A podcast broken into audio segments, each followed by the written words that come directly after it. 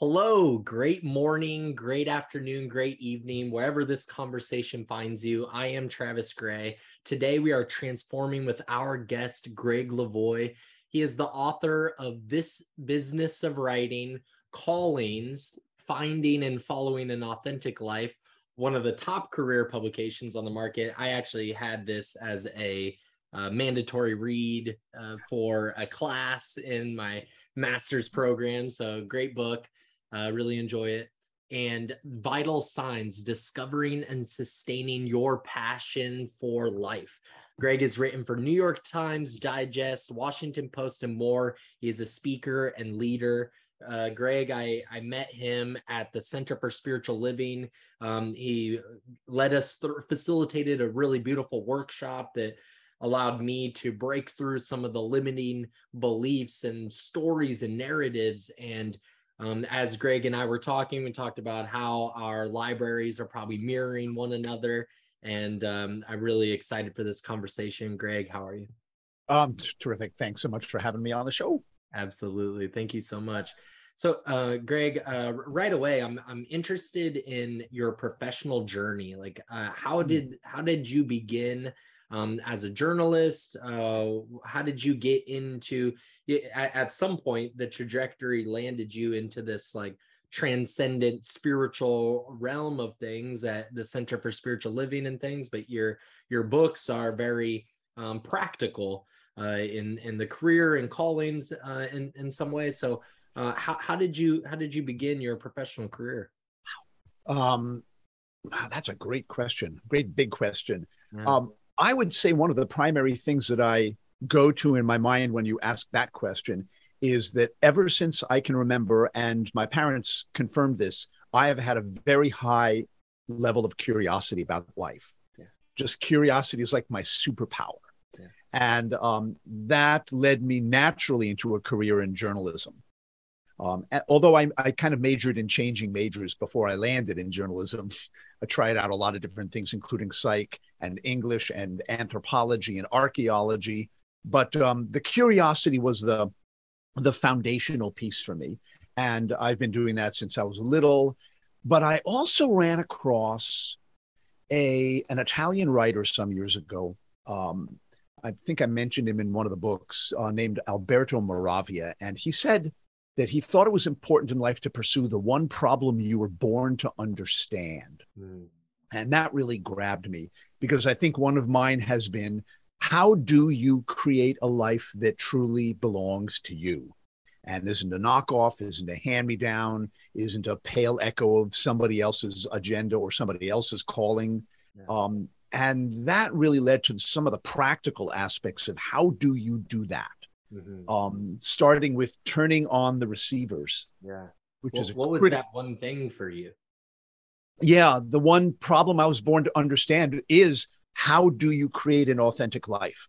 Mm. Um, now, part of that is um, a reflection of the fact that I come from a family business mm-hmm. um, that stretched back to pretty much the 18, 1800s. Yeah. And all the men in my family went into that business for generations, mm-hmm. except me and my two brothers. Yeah. And so I have this thought that that's why I use the term hand me down life. Um, you know, the table was set for me before I even got to the table, and that didn't work for me. Yeah. What, what, what kind of business was that? It, um, it's a company that actually still exists, though it's not in my family anymore. It's called Tura, T U R A. It's a designer eyewear firm in New York. Okay, cool. And, and so you are in, it, you're exploring this question through your life. You're exploring this question, and at the beginning of your journey, how to create this authentic life. I I understand that at at the, the in our last meeting we had uh, you had spoken about uh, having a twin brother. Yeah. That seems very much aligned with that. Mm. well, how? Yeah that's an interesting point. Um, because part of the task for us for my brother ross and i was to um, individuate. Mm-hmm, right. You know um, i think the task of most um, kids is to learn how to bond um, but for twins, there's the additional piece of learning how to separate. Sure. And so that also feeds into the um, the idea of creating an, a life for yourself um, that really belongs to you. And so being a twin was just an extra incentive to to separate and create my own identity. One of the first questions you're always asked as a twin is, which half are you? Which really um, kind of gets gets under yeah gets under your skin after a while. It's like I'm actually not half of anything. I'm a whole. Right. Um, and it's just for other people's convenience that um, I have to field that question all the time. Mm-hmm. Um, so that that fed into it as well. Yeah. So your authentic life led you into journalism, exploring this question, how to create an authentic life, and then you uh, created some wonderful books uh, for others and how they can find and um, and follow through with their callings and and things like this. Um, so in the beginning of your journalism career, where did you end up? How did how did that develop? How did you uh, continue to do more work in, in the yeah. and in writing? Yeah, well, um, I let's see, I uh, took my senior year in college and I became an intern. That was my senior year. I worked on Writer's Digest magazine in Cincinnati, Ohio, which is the professional journal for writers and artists. Awesome. And um, so I got I got into the publishing world mm-hmm. uh, at ground level, and uh, that eventually led to a job at the Cincinnati Enquirer. I mm-hmm. pitched myself to them um, as a freelancer for about a year, and then they had a job opening and they hired me. Mm-hmm. But they hired me, and this is how I pitched myself to them and got the job. I think I pitched myself to be their their a singles columnist. Okay, yeah. I figured I had the uh, I I had the nose for news. I was single, um, mm. um, and I had that uh, that superpower of curiosity. So I was really a natural reporter. But I pitched myself to them, and they hired me to be a singles columnist. Yeah. And at the time, this would be the mid 70s. There was only one other paper in the country that had a singles column. It was the Philadelphia Inquirer. Mm-hmm. Um, and so I did that for five years, and then they um, uh, let me turn it into a self column. And then I went to work for another one of the papers under the Gannett um, umbrella, mm-hmm. which was USA Today, as their behavioral reporter. So I just kind of amped it up over the years, but psychology was always my beat. Human behavior was my beat. I wanted to know how people ticked. Yeah and and the really the deep underlying motivations, really the kind of stuff I guess uh, Sophia University specializes in. Absolutely, um, uh, the the that that's why your book had came onto the register and been a, a required reading callings for transpersonal psychology. It's for transpersonal psychology. They they have a funny way of being the, the, it can get too spiritual i would say you know the, mm. the it, it, some some people and some uh, interested professionals can be um, on the too spiritual side of things um, mm. but then uh, psychologists a lot of the mainstream behaviorist psycho- uh, psychotherapies and psychology programs around the country are a little too material, a little too behaviorist, a little too um, a little too practical, but but somewhere in that middle area, that I think that that's really the soul of transpersonal psychology, the intent, the farther reaches of human nature, but to make the spiritual practical, the Eastern mm-hmm. wisdom, the Eastern philosophy, and the mm-hmm. Western science, bringing yeah. those two pieces together, and that sort of inner call to uh, that, that is coming from God or that is coming from your soul, your soul needing to be expressed in some exactly. manner, that coming from the inside, that that's an important aspect to make practical in your life. That, that's Absolutely. an important thing to, you know, how, how to how does that calling become my profession? How does that calling become the the way that I'm uh, interacting in my relationships and and things like this. Yeah, you know what I've um, discovered though for myself about spiritual work mm. um, is, and this is from somebody who essentially had an agnostic upbringing. Okay, so neither confirm nor deny. Yeah. Um, not quite as far as atheist, but somewhere um, up on that spectrum. So I have discovered for myself that spiritual work is just the work of creating a connection with whatever is greater than me. Mm-hmm. Okay. So that's the natural world. Yeah. Um, that's community. that's partnership. Yeah. Okay. Um, or just my own potential. So um, I, I I kind of look at spiritual work that way rather than an up and out um, rise above theologies or any of that kind of stuff. Yeah. And I discovered recently that um, if you know to whatever degree I can stomach labels, um, that I am what's called a, a religious naturalist. Mm. Um, I just discovered this. This is um, Thoreau and Emerson and even Einstein, people like that uh, to some degree. Um, all the nature poets to some degree. These are people who find what other people refer to as God in the natural world. Mm-hmm. So, uh, reverence and grace and source and awe and you know that kind of thing. I find it out in the natural world, and somehow I was really pleased to actually have a way to describe myself because I do a lot of I do a lot of gigs in faith based organizations and churches and whatnot. And people are often asking me, What's your faith? So I feel like I have a, a, a, more solid response to that question than I ever have, rather than, Well, I'm I'm an agnostic. Yeah. I, I, I grew up uh, kind of questioning the the upbringing of my religious experience and um, agnostic fit me for a while. I think I identified as agnostic for a while. Just the the questioning i don't know you know i i, I i'm curious about it. I'm curious about um, what the truth is that spiritual truth but i'm i'm still growing and exploring that.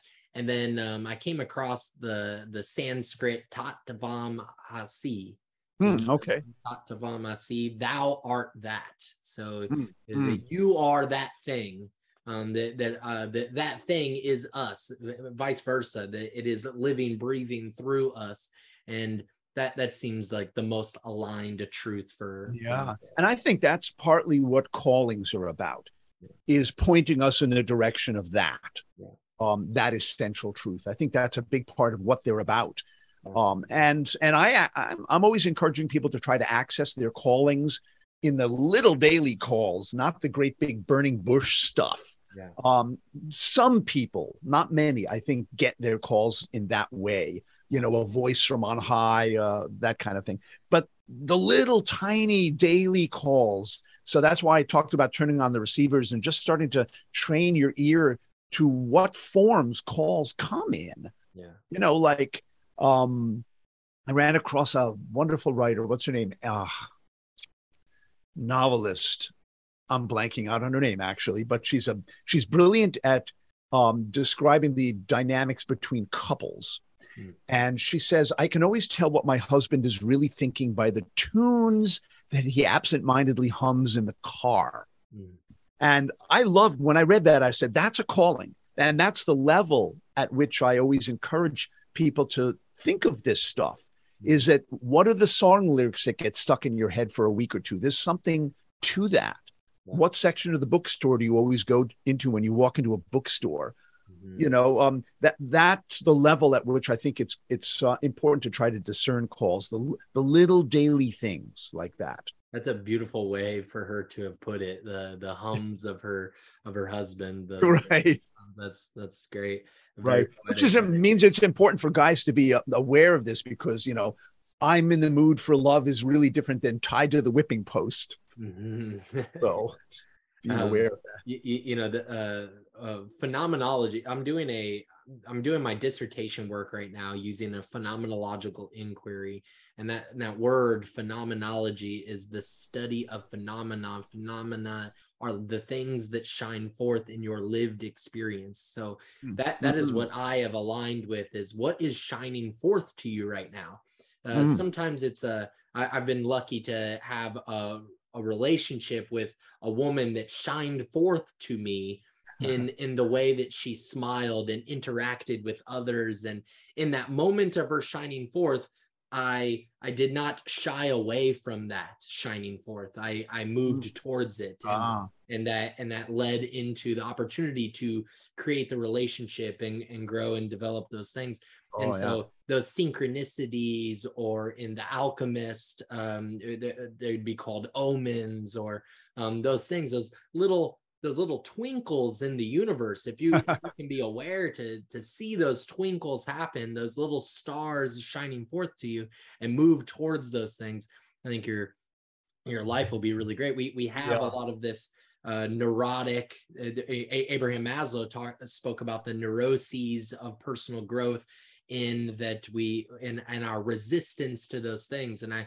and and lately and in my research i, I like the the resistance. I i had mentioned uh, right before we we started here that um, in the book callings i had this um i had this chapter bookmarked.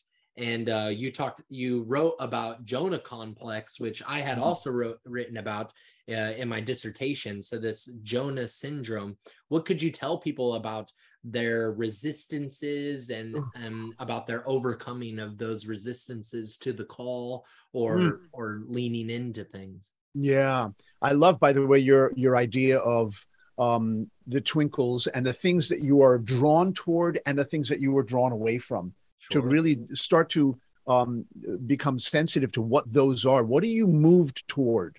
You know, what kind of tropisms do you have? Like the way plants lean toward the sun. What are those things in your life? And what are the things you towards the sun? Yeah. Yeah. I mean, that that kind of energy happens to us for soul work and spirit work and people in our lives and um, where we're going to express our gifts. There are things we lean toward and away from. And just, as, you know, I made a list years ago, years ago. I sat down and I made a list of activities that I was involved in in my life at that point mm-hmm. that were draining my energies mm-hmm. rather than replenishing them. Mm-hmm. And, you know, the, everything from letting my bosses at the newspaper assign me stories instead of coming up with my own to driving in rush hour traffic when I didn't need to be or doing my own taxes or watching TV um, or letting myself get trapped into conversations with talkaholics. You know, so it was just a list of activities just so I could be more aware of the things that I was doing in my life that were draining me rather than um, giving me energy. So that's something. But the resistance piece, um, you know, one of my heroes is Joseph Campbell, mm-hmm. who gave us the hero's journey. And he said, phase one of responding to a calling is running from it. Mm-hmm. So I just partly I say that, you know, by way of compassion for yourself. If you find yourself resisting a call, natural, inevitable, universal. And it's just important to remember that. That's part of the path. It's it's not opposed to it. It's like meditation practice. You sit down, you want the perfect meditation, which to me includes quiet on the set. Yeah. But then the dog next door, the two dogs next door start barking, mm-hmm. and I get pissed off because it's interrupting the meditation. And my meditation teachers are saying, no, that is the meditation. Mm-hmm. So the resistance is part of the meditation, is part of the call, and um, dive into it. You know, drill there rather than cursing and muttering about the indignity of it all. right. or or telling yourself a story like it's not a true call of resistance shows up yeah that that that urge to run those emotions that are excited as a result of hearing the call and hearing maybe how powerful it is and uh, what an what a great opportunity you have to have had this idea the muse to have dropped this idea yeah. this this mission into your life that the anxiety all of that that comes up for that is is natural. It's a natural piece of the of the process. And I, I i do love the i facilitate a lot of meditation and i do love the idea that you can meditate in very busy places and that is where you are lifting the most weight. That's where that's where it, it, it's heavy weight when you're you know in a busy train station or uh, yeah or something trying to meditate yeah, I saw a guy when I was a teenager do that in the the lunchroom lodge of a ski area. Yeah. And I don't know if you've ever been in one of these, but everyone's wearing ski boots and it's just cacophonous. Yeah. And he just dropped into this really peaceful meditation. And I knew it was authentic because his mouth dropped open. And nobody would voluntarily do that in public because it makes people look silly or something.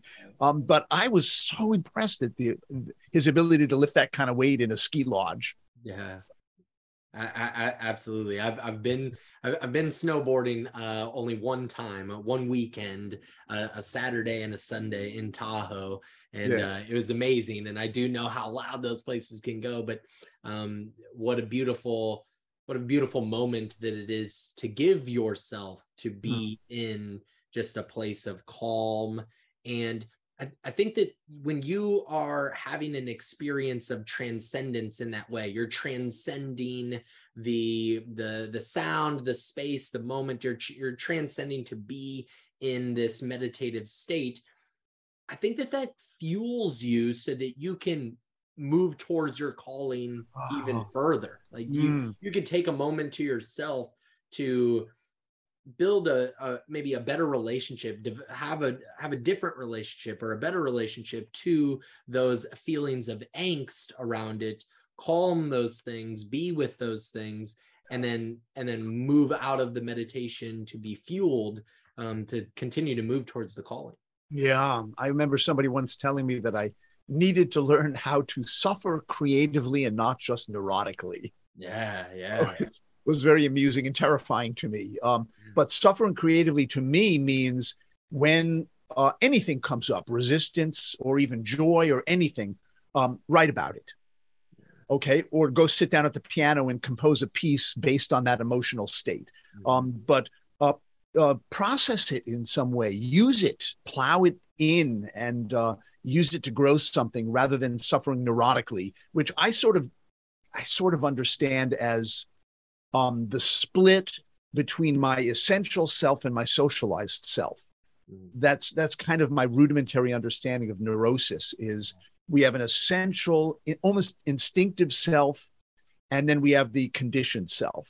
Mm. And when they butt heads like this, that's often where there's neurotic behavior. And I'm looking for that and trying to flush it out. Yeah. And one of the ways go ahead. Right, now and i think my audience here is going to be uh, a lot of transpersonal students and some of them are in dissertation right now and working on these you know great uh, great academic works and suffering neurotically is unfortunately some moments and pieces of the process. I've definitely suffered neurotically a lot oh, uh, during my dissertation process, but suffering creatively, you using that, transmuting that energy to be to be uh, to be your your expressive juice to ha- have a have an outlet and and uh, and and do yeah. something good for yourself instead of sitting in the in the turmoil and spinning. Right. Although uh, there's something to be said for sitting in turmoil. Hmm. You know, I, I think our our tendency is to want to fix. I want to hmm. fix out of hmm. turmoil, out of discomfort, out of fear, and so we look for fixes. And of course, there's you know all the all the options that we have in this culture. Yeah. What does somebody call it? Weapons of mass distraction.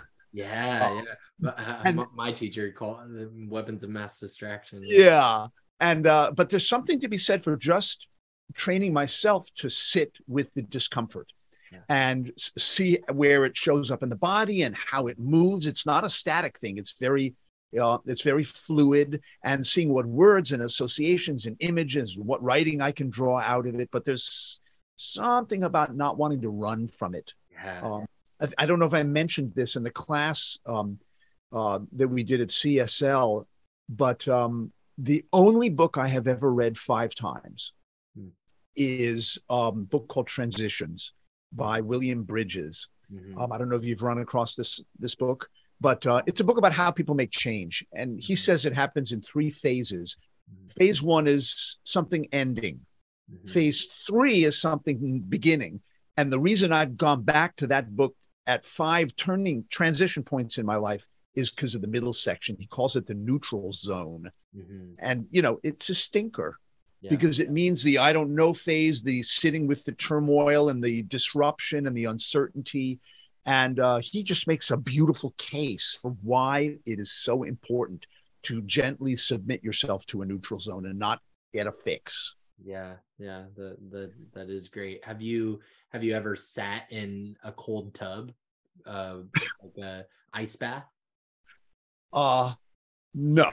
We have a we have a an instinctive get away from this cold water. Yes. But if you would sit in there, I I, I just recently I've known about the the power of this. I've done cold showers. I even had this um uh, little experiment, a phenomenological inquiry about what was shining forth to people um, as they the the the angst that was shining forth to people as they went to turn the knob to cold water knowing that they were going to go into a cold bath um, i had a really good friend of mine that was uh, involved in the in the experiment and he lied to me um, and then he confessed to his lie. He's like, "Oh, you're you're you're my best friend. I don't want to I don't want to lie to you." Um, but uh, but he lied to me. And then at the same time, he was able to go into the cold San Francisco Bay water to surf.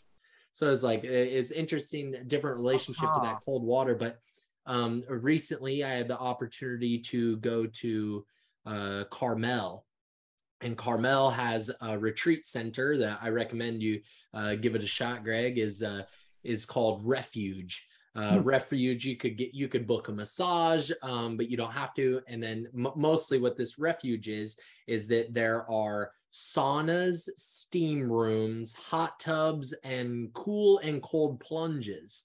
And so I, I the my first experience going there, I was there for four hours just making these rotations. Wow. And a couple of times, uh, th- those initial times into the cold water, uh, my partner and I, who I, who I was with, was was very quick to get out of the cold water. Um, but I wanted to, I wanted to, you know, dive in. I was curious about the depths that I would get to by staying in that cold water.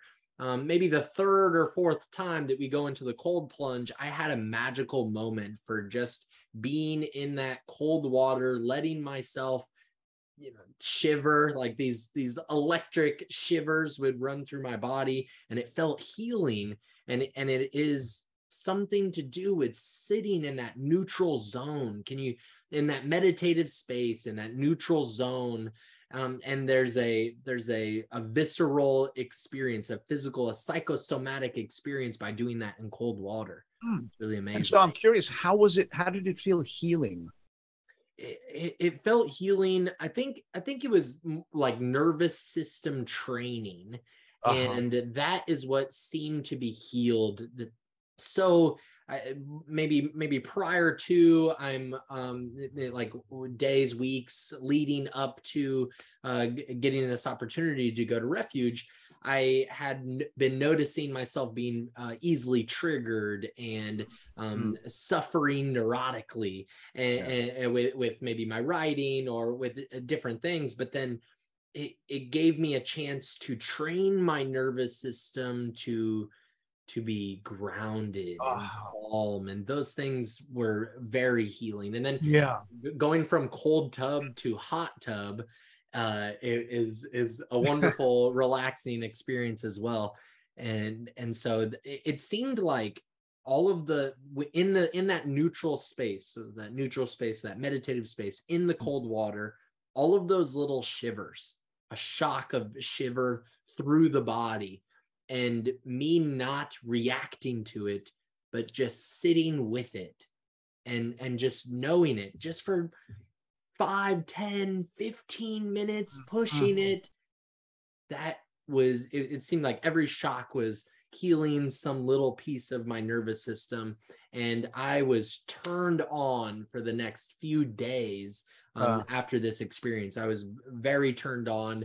Um, i i got my business running got got a lot of things going and um, uh, was you know a lot of progress in my dissertation all of these things but to to have a, uh, a psychosomatic experience of sitting in that neutral tr- that, that is all a metaphor. It's an mm-hmm. analogy for the the transition between hot and cold and um, very uh, very physically experienced. A really yeah. beautiful experience. I, th- I think gregg i think you'd really like that.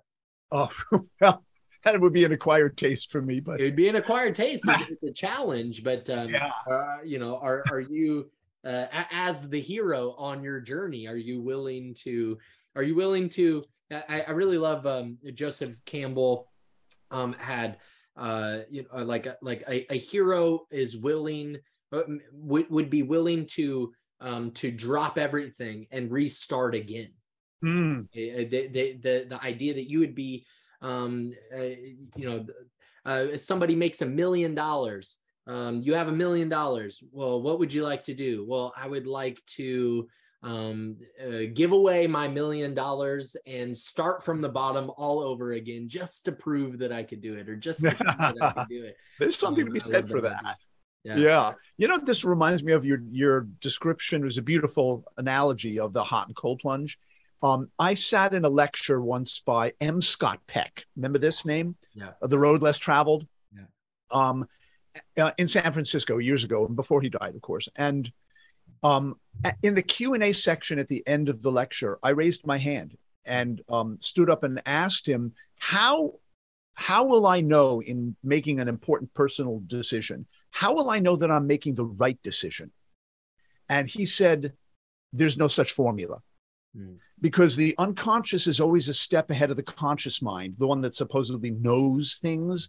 Um, so there's no way to know for sure. But he said, if you're willing to sit with uncertainty and ambiguity, mm-hmm. um, you know, in, in, in the cold plunge of that um, ambivalence, and you're willing to sit there for a while, um, you'll be in the unconscious portion of the show, the one that knows deeper things. And you'll therefore make the right decision, though you won't actually know it at the time. Yeah. But I remember just really studying that response of his for a while afterwards is what does it mean to sit with uncertainty and ambiguity mm-hmm. and the discomfort of those for people who want to know stuff. Yeah. They want to fix things, they want to figure things out. Um, and that was a real challenge. That is a real challenge for me is the willingness to sit in an uncomfortable place yeah. of cold plunge, the um, the emotional or spiritual version of a cold plunge, and you know, and just sit there and watch what happens. Not immediately get out and get into the warm water, but watch what happens inside you yeah. while you're in that state. And that's just been a great teaching for me. Do, do you experience that in your writing process, sitting in the ambiguity? Like oh my God. In the middle of a a book or a or a or a paper, an article. What um what is that like for you? How how do you sit with that? Yeah, um, all the time. Uh, because in writing, what I'm attempting to do is what they call free association writing, where I just let the unconscious mm-hmm. go on a roll with a keyboard under its fingers. Mm-hmm. You know, and I don't know where it's heading me. I don't know, you know, sometimes I get tangled up in knots of logic um, and I'm like, wait a minute, that doesn't make sense. I've got to back up three steps and come at this another angle. It's a very chaotic, organic um, activity, as any creative act really is. Um, and so I just have to be with that. It's just part of the heavy lifting sure. of being a writer in this case. So really, I think any kind of creative person, um, just the willingness to sit with the crazy process of that.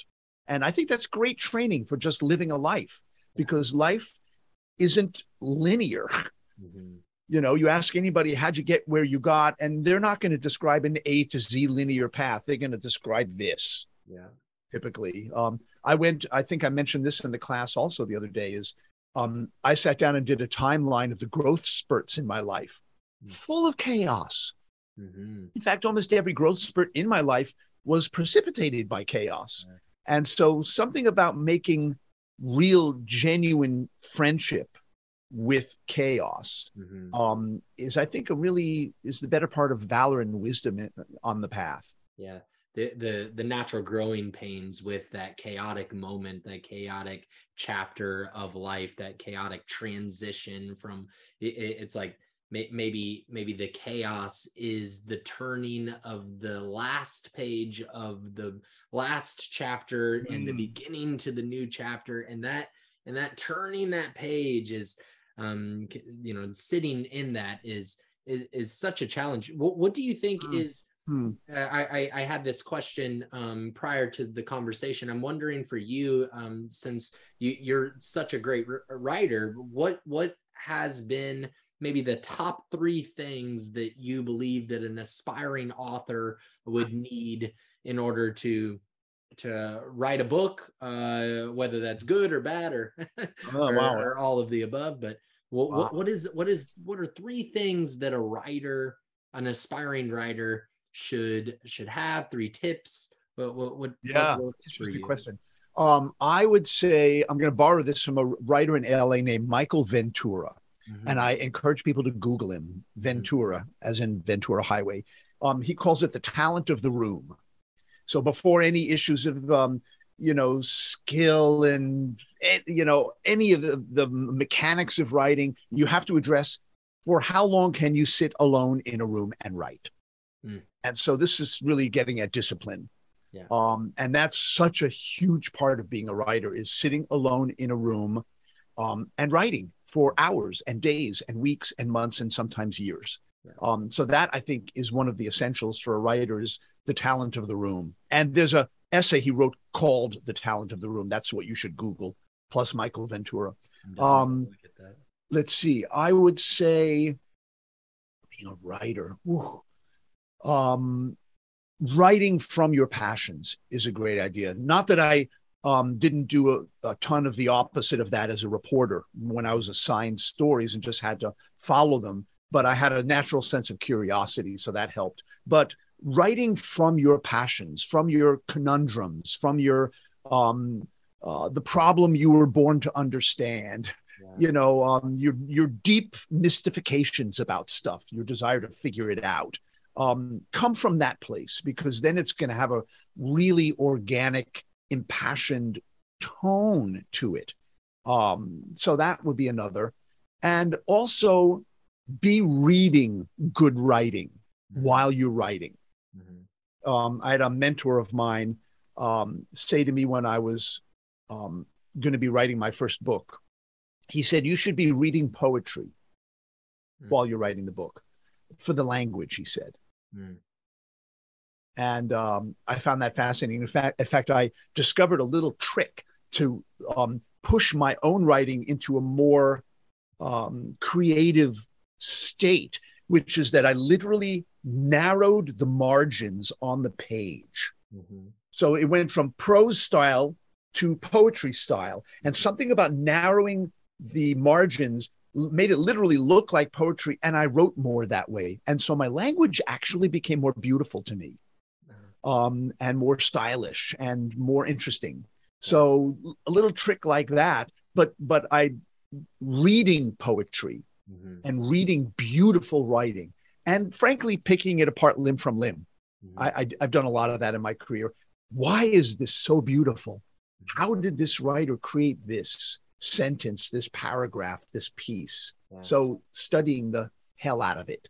Yeah, yeah. I I see the poet, the poetic influences in your writing. Um, the the the beautiful adjective language that is being used uh, to describe an idea and the and and since I had the opportunity to be in workshop with you, uh, the the workshop that you facilitated, I and and I'm even in our conversation now, your ability to grab um, a quote from memory and, yeah. and, and and those beautiful lines like the the humming of the the husband um, that, mm-hmm. that that line that you you mentioned earlier do you do you write those quotes down and memorize them purposefully do you um is that is that your your uh uh, picking them apart to figure out how they read that, how they wrote that line?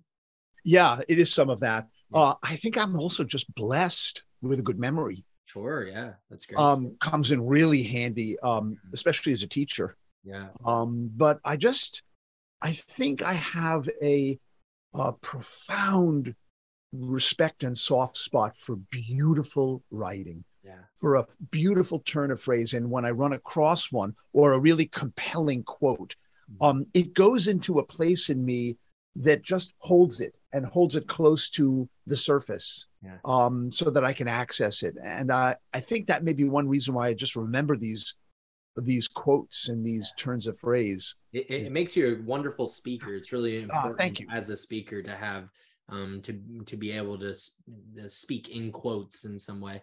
Um, do you think that Rumi wrote all of Rumi's poems? Oh, that's a great question. Did Shakespeare write all of Shakespeare's writing? I, I um, tend to I tend to believe like how much time did this? I, I guess he lived in a time, or or Rumi, whoever Rumi is, lived in a time mm. where they had all the time on their hands. But um, I, I tend to believe like just the amount of, of poems that this man unbelievable beautiful uh, poems that he was able to somehow uh, yeah to bring from the muse is is amazing. It is amazing. And while we're on the some of the subjects we're on, I recommend to people to read one of his poems called "The Guest House," which is about, in a sense, is about the cold plunge. Oh, yeah. You know, the psych the psychic cold plunge. It's about welcoming whatever shows up. Mm-hmm. It's a beautiful poem. Yeah. Uh, do you want to say more about that? The guest. Um. Well, it's you know, the guest house is just whatever emotion shows up at your front door, open the door, welcome it in, take tea with the demons, as the Buddhists say, you know. Um, and so the poem is just an acknowledgement of whatever shows up, welcome it in. Don't push it away because it's uncomfortable, because it's cold, because it's scary. Um, you know, Campbell used to say this all the time. If you're not afraid of a calling, there's something fishy. Mm-hmm. Um, is because it your, is it your calling if you're not afraid of it? Right. And is it going to push you into a heroic state of being? Because calls, among other things, they call you away from the status quo, especially the bigger ones, you know, sharing your gifts with the world or um, things like that. Uh, they call you away from the familiar and the comfortable. And um, that's heroic work all by itself. Yeah. You know, that's yeah. heroic. In fact, I remember hearing this years ago her- somebody said heroism can be redefined, or he- I would add heroinism. Heroism can be redefined for the modern a- age as the ability to tolerate paradox, mm. to hold two seemingly contrary energies inside of you at the same time and still retain the ability to function. Yeah. And um, I just think that's something about heroism that's um, most people wouldn't think of, I never thought of it, is holding the tension between Democrats and Republicans, right. faith and fear, us and them, yeah. um, you know, the essential self and the socialized self, and just holding them and then bringing them together to talk to one another. Yeah. That's, that's heroic work because that, that's what I think uh, transpersonal psychology does well is the mm. negative capability of holding those paradoxes simultaneously the the the practical science of things and the spiritual yeah. uh, the spiritualness of of the of eastern traditions of of just of spirituality all kinds of religious and spiritual traditions and right. all of the all of the lessons and wisdom that that we can gain from those um, I, have I've gained a lot from this conversation. This has been really amazing. I, I do uh, recommend that everybody gets this book, Callings, uh, mm. because I have read it and um, and it was a required reading. It was amazing, a really great book. Um, and then Vital Signs. Um, this has been out for a little bit now. Are you uh, are you writing any new books? Are you working on anything right now? I'm I'm waiting for my next marching orders. Um, it hasn't arrived yet, but I the last two or three years, the pandemic years, have given me a ton of stuff to write about. Yeah. It was it is such a juicy, profound global phenomenon. Yeah. Um, and just flushed up a lot of really interesting stuff to write about. There may be, I'm looking for the through line yeah. in all of what I've written, and most of those writings ended up in my uh, my Psychology Today blog. Yeah. Um, so at some point, like I often do, I'll I'll look at everything I've written in the last five years and see if there's what the threads are, what the dots are to connect. And sometimes my books grow out of that. But an actual book subject hasn't arrived yet.